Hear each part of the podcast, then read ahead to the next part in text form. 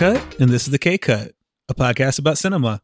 James here. You should already know who I am by now. I'm a content creator from Michigan. I produce and release music under the alias Boutique Paul, and I'm one half of the Prefer Not to Say podcast. I'm also considering taking up harvesting moon rocks. Interesting side gig. Oh well, that's a that's a callback. So it was you this whole time. God, you couldn't have made it to me a week ago. so who else is here? Well, I'm Rachael, and I love world cinema and classic film. I have worked with film in Europe and in Canada, and I'm really excited to talk about our movies this evening. This is Andreas. I'm the creator and main editor of Films Fatale. I love art house, but basically any genre and era of, of cinema you know, entirely. And on Rachael's note, please do check out her latest series on Films Fatale, The World of Movies. She just did her first French entry. And I know what's down the pipeline, but you guys don't. There's a lot of exciting stuff coming your way. But speaking of which, we have a brand new series that we're debuting tonight with the K Cut. And this is something that I like to call the cinematic smorgasbord. So a smorgasbord, for those who don't know, is like a little platter of various different finger foods or cheeses. So you you pick and choose a little bit of everything, and you know you get a taste of as much as you can. So what this little experiment is basically as we introduce ourselves how do we introduce ourselves? I say art house. You know rachael you say world cinema. James you know usually you say like independent stuff. We all share a love of film and a lot of similar films but we all have our own individual tastes. That goes without saying. So, the first episode of each month, what we're going to do now is personally recommend a film that we haven't seen to one another. This way, we get a little bit of everyone's taste, and whether we like the film or not is, you know, beside the point. It's just getting to experience film outside of our comfort zone. So, this week, I personally gave Rachael her film. Rachael gave James his film, and he gave me my film. Rachael, what did you have to deal with this week? What was the pick that I gave to you, and what did you think of it? It was 1978's Days of Heaven, directed by Terrence Malick, and oh my lord, what a beautiful movie. That movie is amazing. I know that is sort of a given with Malick, but I cannot believe how he managed to incorporate both the small details and the big details all at once. It was really visually, you know, it didn't even need a plot. You could just watch the beautiful scenes of the prairie and be content the whole time. And I think it was fitting that the story was rather bare bones, which was his biggest criticism, because it sort of let them stand back and watch the beauty of this film play out. I, I just really, really enjoyed it. I would also say that it was a really stunning performance from Richard Gere and from Sam Shepard. I think Gere is quite underrated as an actor. But the person who stole the show was Linda Manz as the narrator slash younger sister. Yeah, it's such an aesthetically gorgeous film, which really clashes against the new Hollywood stuff that was coming out at that time. You know, Terrence Malick obviously was a forward thinker alongside Scorsese and De Palma, but he wasn't doing the rebellious thing or you know rebellious as is often thought of which is you know the vulgar language the promiscuity or the gore he went the ascetic route like what did Hollywood not let people do before on an artistic level? So, you know, yeah, bringing on board Ennio Morricone and Leo Kottke for the music, that gorgeous score, but then the cinematography, which is one of the greatest in history with, mm-hmm. if I butcher these names, I apologize. I'm not the linguist you are, with uh, Nestor Al- Al- Almendros mm-hmm. and uh, and Haskell Wexler, who used natural lighting so well, the sepia tone, and a lot of really creative effects. Like the locust scene is actually stuff being dropped in reverse, mm-hmm. but it looks so realistic. Like there are so many creative things to bring, as you said, this world to life, and not necessarily just the story itself. I think it's just beautiful. And at the time, it wasn't very well received, or at least not as much as it should have been, which really surprised me. Like, they thought it was visually quite nice, but that the lack of plot took away from it, which surprised me. It's not really surprising that that happened, especially because the final result was almost a happy accident. Mm-hmm. Because if you notice the timeline, there's about five years between Badlands and this movie. It's because it took two years to edit. Yeah, because he couldn't figure out how to cut it. On top of that, if I remember correctly, they set a record for shooting what was it, a million feet of film or something like that. Mm-hmm. They went so far over budget.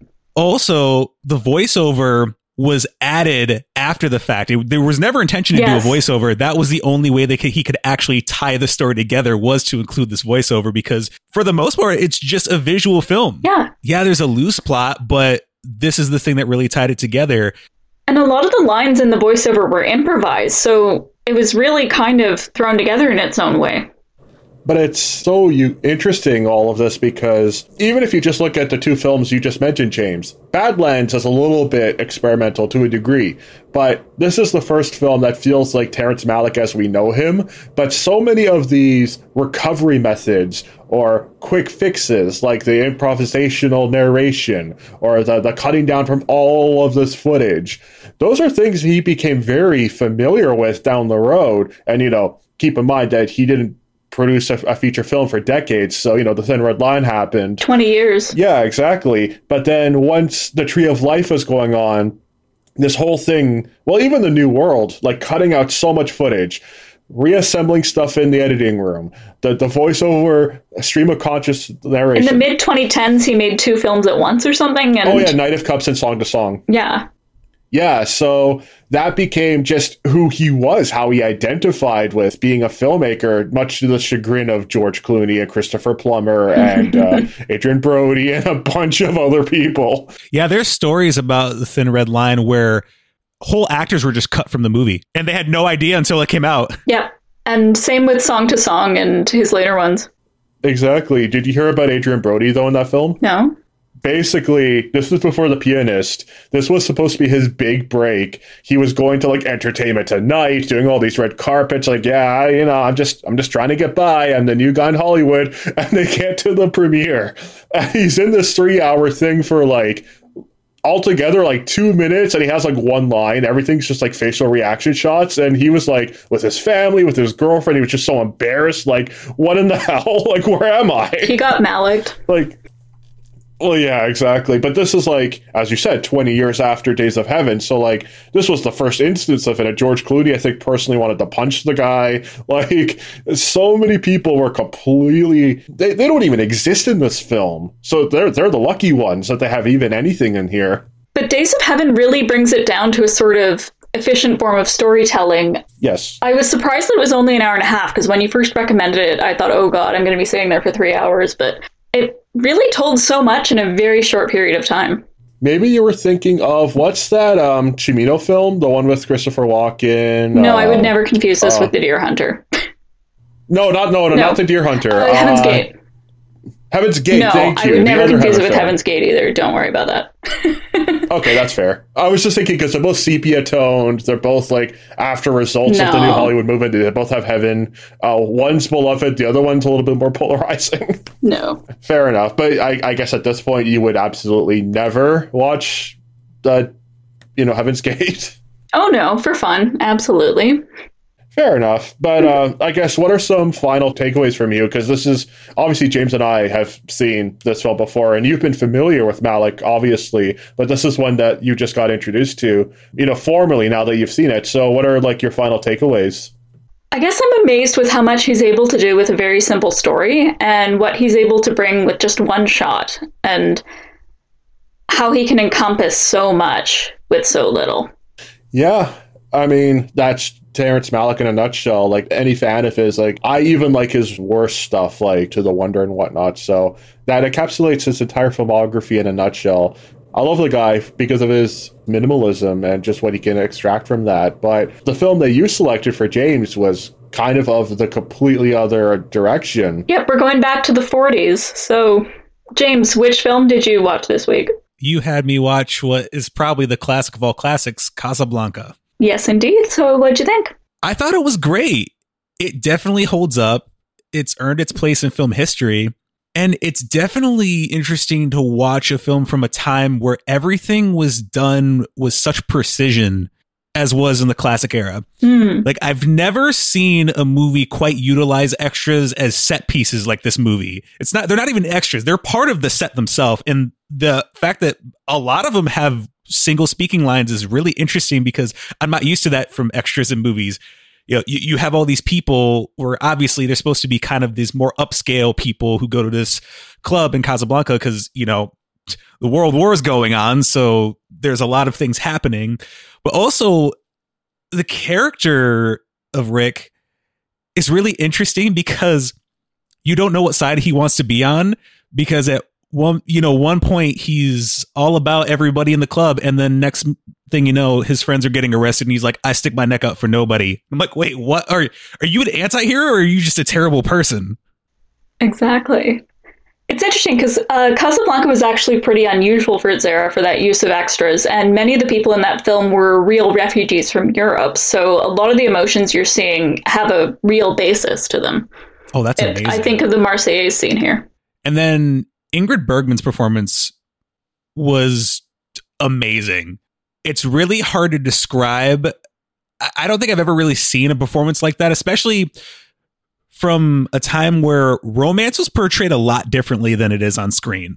Hmm Like it seems a lot more intense than it should be. I mean, given the situation, especially you know their their time spent in Paris, she disappears. He's heartbroken over it, and then she comes back, and then she's with her husband, who he didn't know she was married. And it's like, wow, what's going on here? Like, okay, I need to know what's going on. And then once they start doing the flashbacks, like, oh, it all makes sense. And then once you start finding out what's actually going on, you're like, oh, this is why this is happening. This is why this person's over here. This is why this person disappeared. Also, I didn't realize a lot of those lines originated from that movie Oh, yeah. that were reused in so many different media. That was another thing. It might be the most quotable movie ever. There's just so many things. I was like, wait, hold up, what? Yeah, I think on the AFI uh, list of quotes, it's like the most represented film with like seven, and it's got even more than that. It had six entries alone. Oh, wow.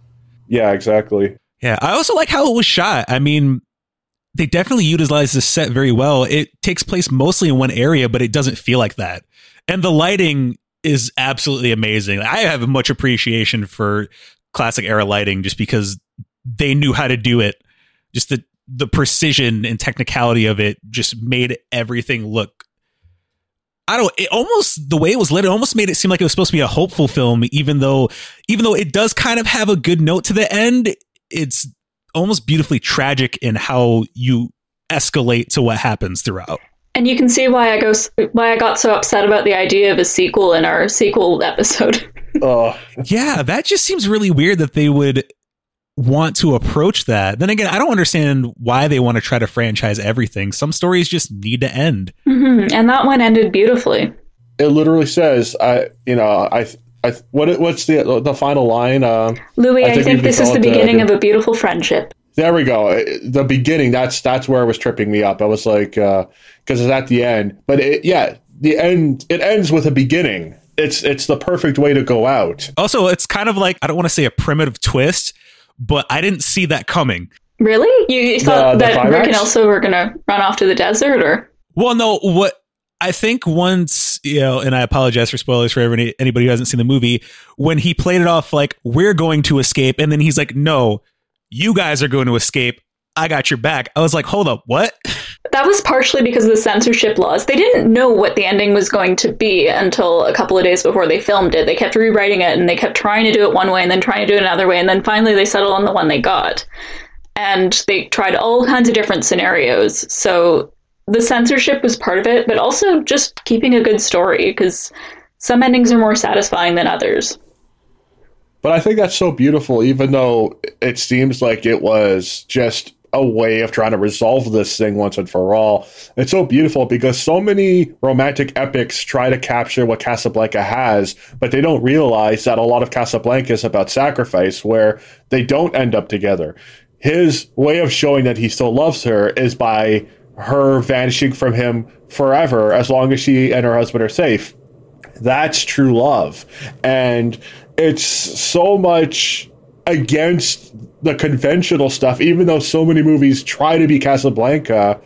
They form their own conventions, which Casablanca to this day still kind of walks all over, where it's like, yeah, you want to put a pretty bow in everything, but if you really look at this thing, despite all of the romance, so much of it is the aftermath, which isn't pretty at all. So, you know, their separation, how much they just feel so much anger and being feeling distraught towards one another. Their actual connection, not in flashback form, which doesn't last very long. There's not a lot of like actual true love that is often conveyed in film.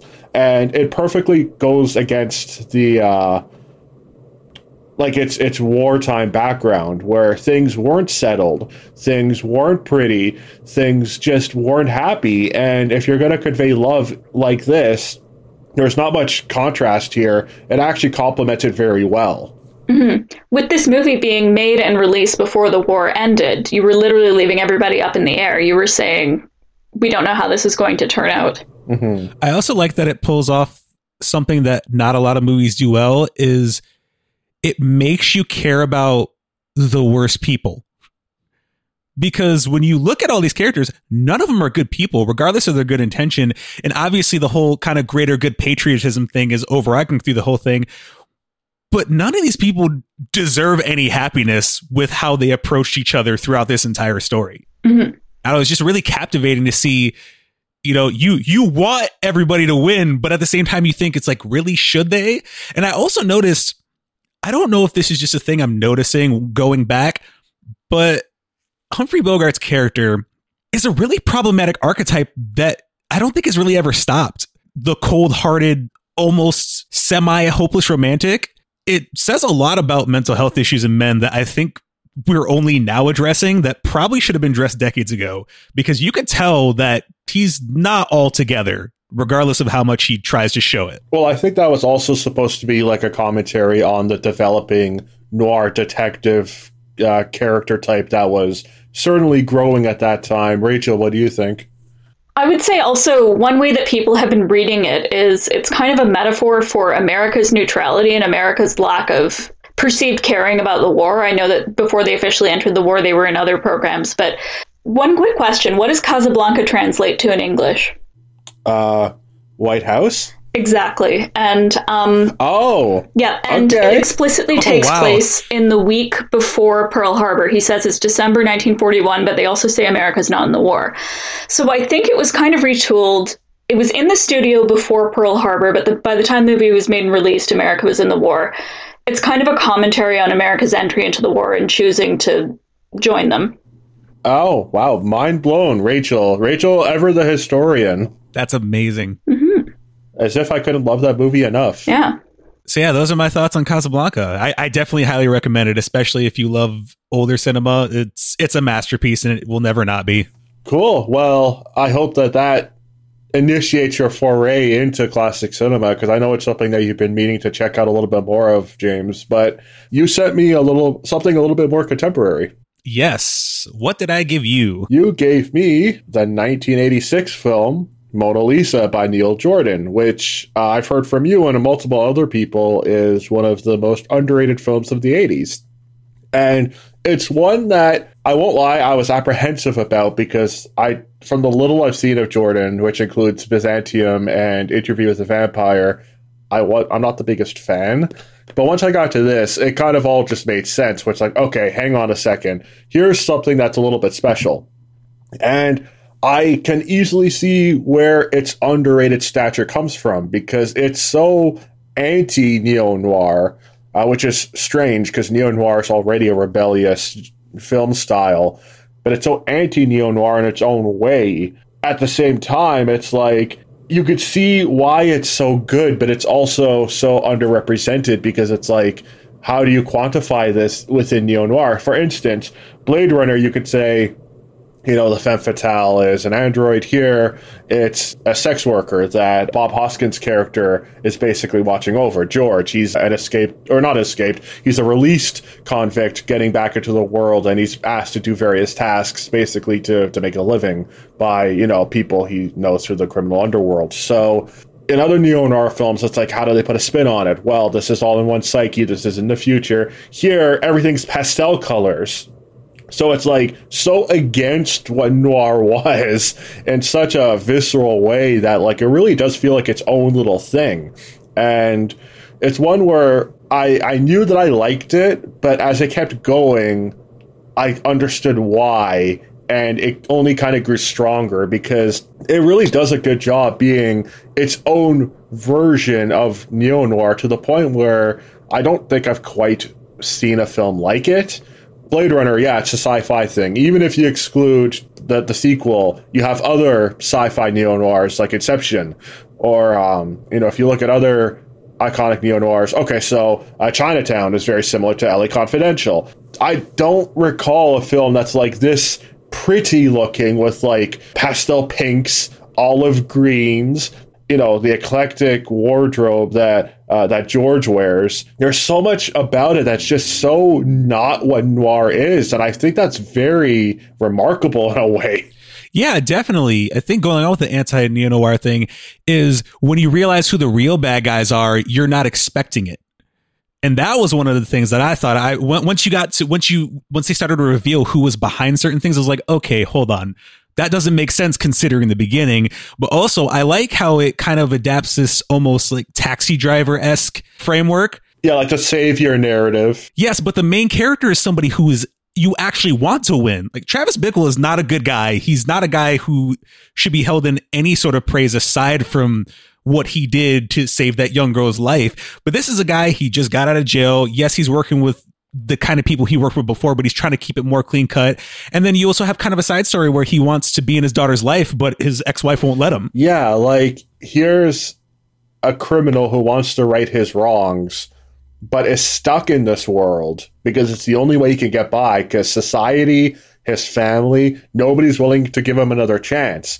And you could tell on one hand, he is that gruff, you know, short pit bull type of guy who like kicks his feet as he walks. You know, he's very gruff, like, oi, you know, like very thick accented, you know, just a rough personality. But then that always breaks when he like his eyes water and you know, you could tell he's frustrated with his life and he has to calm himself down because he doesn't want to repeat mistakes or he's trying to break out of this world and find a better one and find a better one for the people that he's trying to save, you know, the various sex workers. So, and I, you know, I'm usually a lot more with it when it comes to this type of stuff. I didn't realize that he actually was nominated for an Oscar for this which I think is very, very warranted, Bob Hoskins. I didn't realize he was an Oscar nominee at all let alone for this. So I'm very happy that that's the case. It's also one of the rare instances where a character in these type of stories is truly selfless without any sort of motive pushing it along. Yeah, you know, all of this is describing,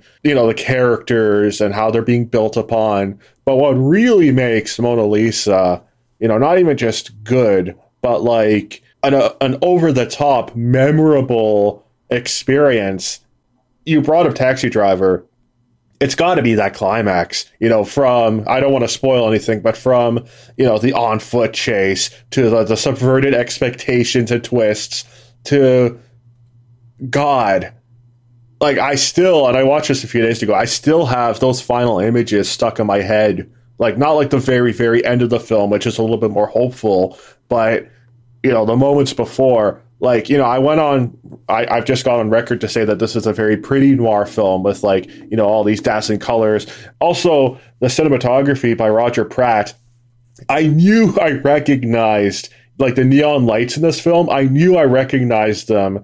And the guy also did brazil. The guy just had a knack for like neon colors and lights in the 80s and it just looks so gorgeous this film. But suffice to say that climax is still so harrowing and and vicious. Like it's just very disturbing to see. Like it, it, just like compared to like the rest of the film, it's very explosive and it certainly sticks with you. like, I'll tell you that much. Oh yeah, I think one of the true hidden treasures of that movie is a performance from Michael Caine that I had no idea was possible because I only know him in the perception of growing up and seeing him as kind of the older character in most of the movies he plays. But to see him kind of younger and in a way that I didn't realize he played roles like this. It's like I just see him as like, you know, I see him as Alfred.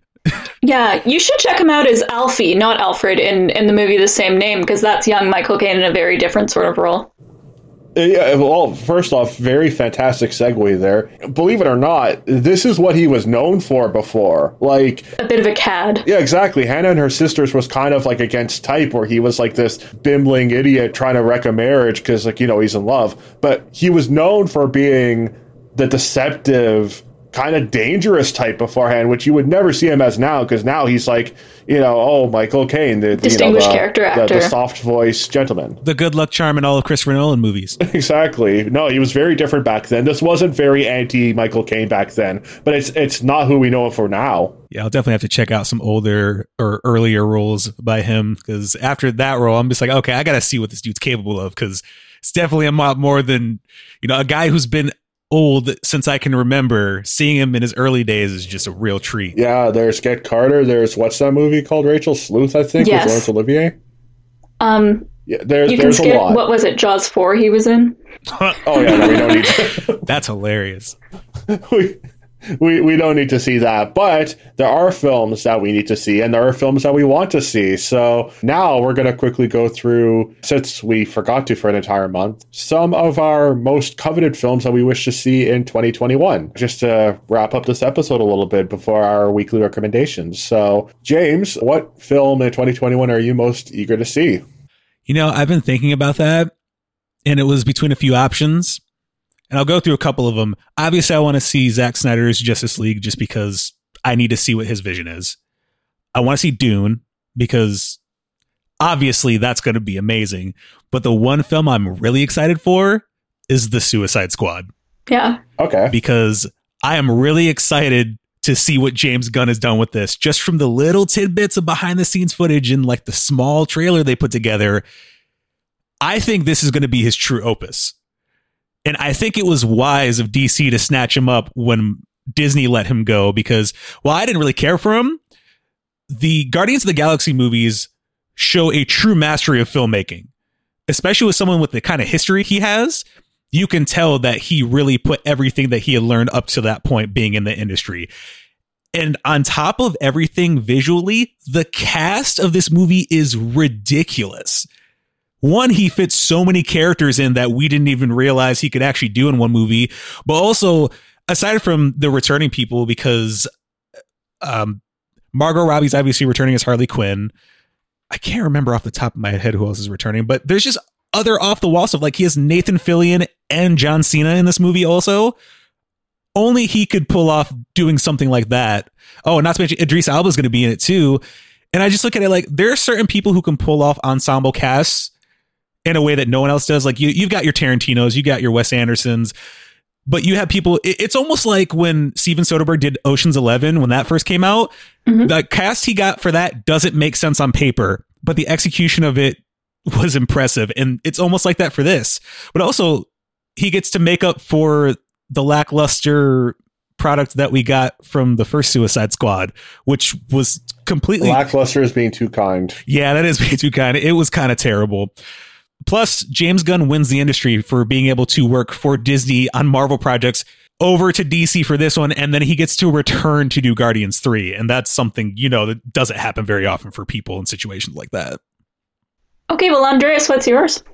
as I learned, I guess yesterday, looking this up just to confirm, you know, due or uh, you know, projected uh, release dates and whatnot. This might actually be like a, a potential miniseries or TV movie, but I, I don't care. That's that's still fine. It's Blossoms by Wong Kar Wai, who is one of my top ten favorite filmmakers of all time, unquestionably. And this is going to be his first film since The Grandmaster, but his first relatively like contemporary or contemporary compared to the grandmaster which is a wuxia film Uh, i i like this is going to be his first since uh i guess uh, my blueberry nights which was his american uh, english language debut which didn't go over too well and is arguably his worst film but that doesn't matter i still think he does like you know a world that we know because like i grew up in the 90s so a world that i'm familiar with so so well and speaking of the 90s I mean, Chungking Express.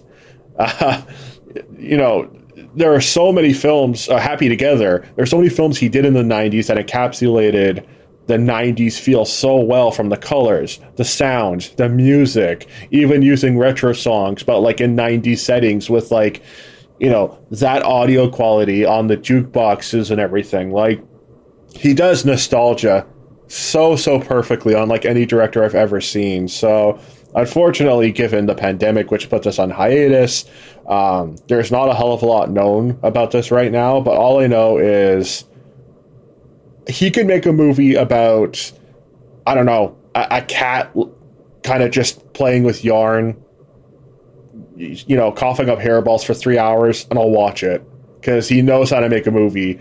He can turn anything that you know, even the most mundane things, into a pure exhilaration.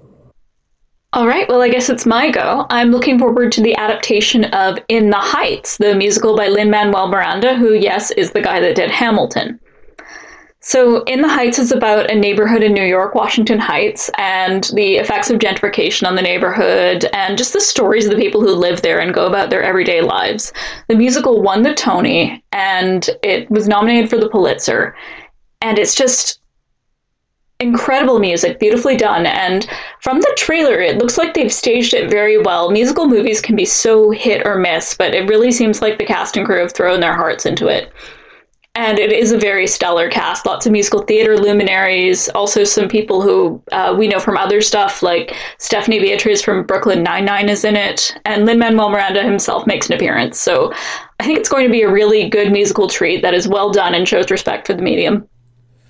Yeah, from what I know about that project, it's very ambitious and it's like the one that before he could make Hamilton was like, you know, his pure blood, sweat, and tears. So it'll be interesting to see what he what he can do with uh, you know, the the given budget and um mm-hmm. you know, tools and, and people that he can work with. And Jon M. Chu is directing it. He did Crazy Rich Asians, which I think is good because musicals are so visual, and I think he's got a very firm grasp on the visual side of things. You know, not to make it corny, but he also did that Justin Bieber film, which, you know, that goes, you know, nothing to do with uh with with musical taste, but the guy can clearly make a film surrounding music, which is what's important here. Exactly those are what we are looking forward to. Now we're going to sign things off with, you know, our usual weekly recommendations. I don't know why it's the first scene that's kind of stuck in my head. Dario Argento's um, opera, I guess, because I think I was thinking Kar Wai and like visually aesthetic films, and then you brought up music and the two and two together. Opera, this very, very screwed up uh, Giallo film, which is a specific type of pulpy uh, Italian horror movies, where uh, this titular opera is supposed to take place, and instead it ends up being a body count, and the the lead heroine has to figure out why this is happening. Is this an obsessive fan? Is this somebody who doesn't want the opera to take place? What's going on? And it's so stylishly screwed up, let's say. Um, you know, Argento now isn't really really good. I'd argue he he fell off very very badly, but at his best, he really captured an aesthetic, gorgeous horror unlike any other um, filmmaker ever has. Uh, Rachael, what's your pick? The Unknown. It's a 1927 movie by Tod Browning, one of the best ever silent directors. Stars Lon Chaney and Joan Crawford uh, in a very early career role. It's about a group of people working in a circus in the era, and it's very evocative of a particular mood, and I don't really want to spoil it, but there's this sort of macabre instinct to it that I think could be very appealing to many viewers. Isn't it also like 40 something minutes? So you can easily squeeze that into like an afternoon. True, it's pretty short. Yeah, I highly recommend that one too. Uh, James, what's your pick? My pick is Broken Flowers by Jim Jarmusch, starring Bill Murray. Oh, yeah. That's a good one. It is a good one. I like it. Well, for those who don't know what it is, it stars Bill Murray as this kind of aging Don Juan type of character who, upon receiving a letter that he has a son, embarks on a journey to encounter a few of his former lovers to figure out what's going on. And I really enjoy it, especially this entry in his overall catalog, because I equate this film to the kind of films that don't get as much praise, but are a lot more top tier than people think. It's almost like Christopher Nolan's Prestige or David Fincher's Zodiac. It just sits in here and it's so captivating. It almost goes unnoticed. And it's very unfortunate that it does because it highlights a lot of the traits that really make these creatives in that realm of where we call them geniuses. And also Bill Murray's performance, I think Wes Anderson did us the biggest favor by casting him in Rushmore, giving him this second lane that wasn't the typical comedy that we're used to seeing him in. Mm-hmm. Yeah, like, and it shows a lot of a lot more of his range than you would ever expect from. This is the guy from Caddyshack, but now he's like an indie king, like with the Wes Anderson stuff, the Jarmusch stuff. the Coppola stuff. Well, I think uh, between the films that we were all recommended to watch, the films that we want to watch, and the films that we're letting you know that you should watch, you've got a lot on your plate of things to check out. So, so that's it for the K cut, and now we are going into the L cut.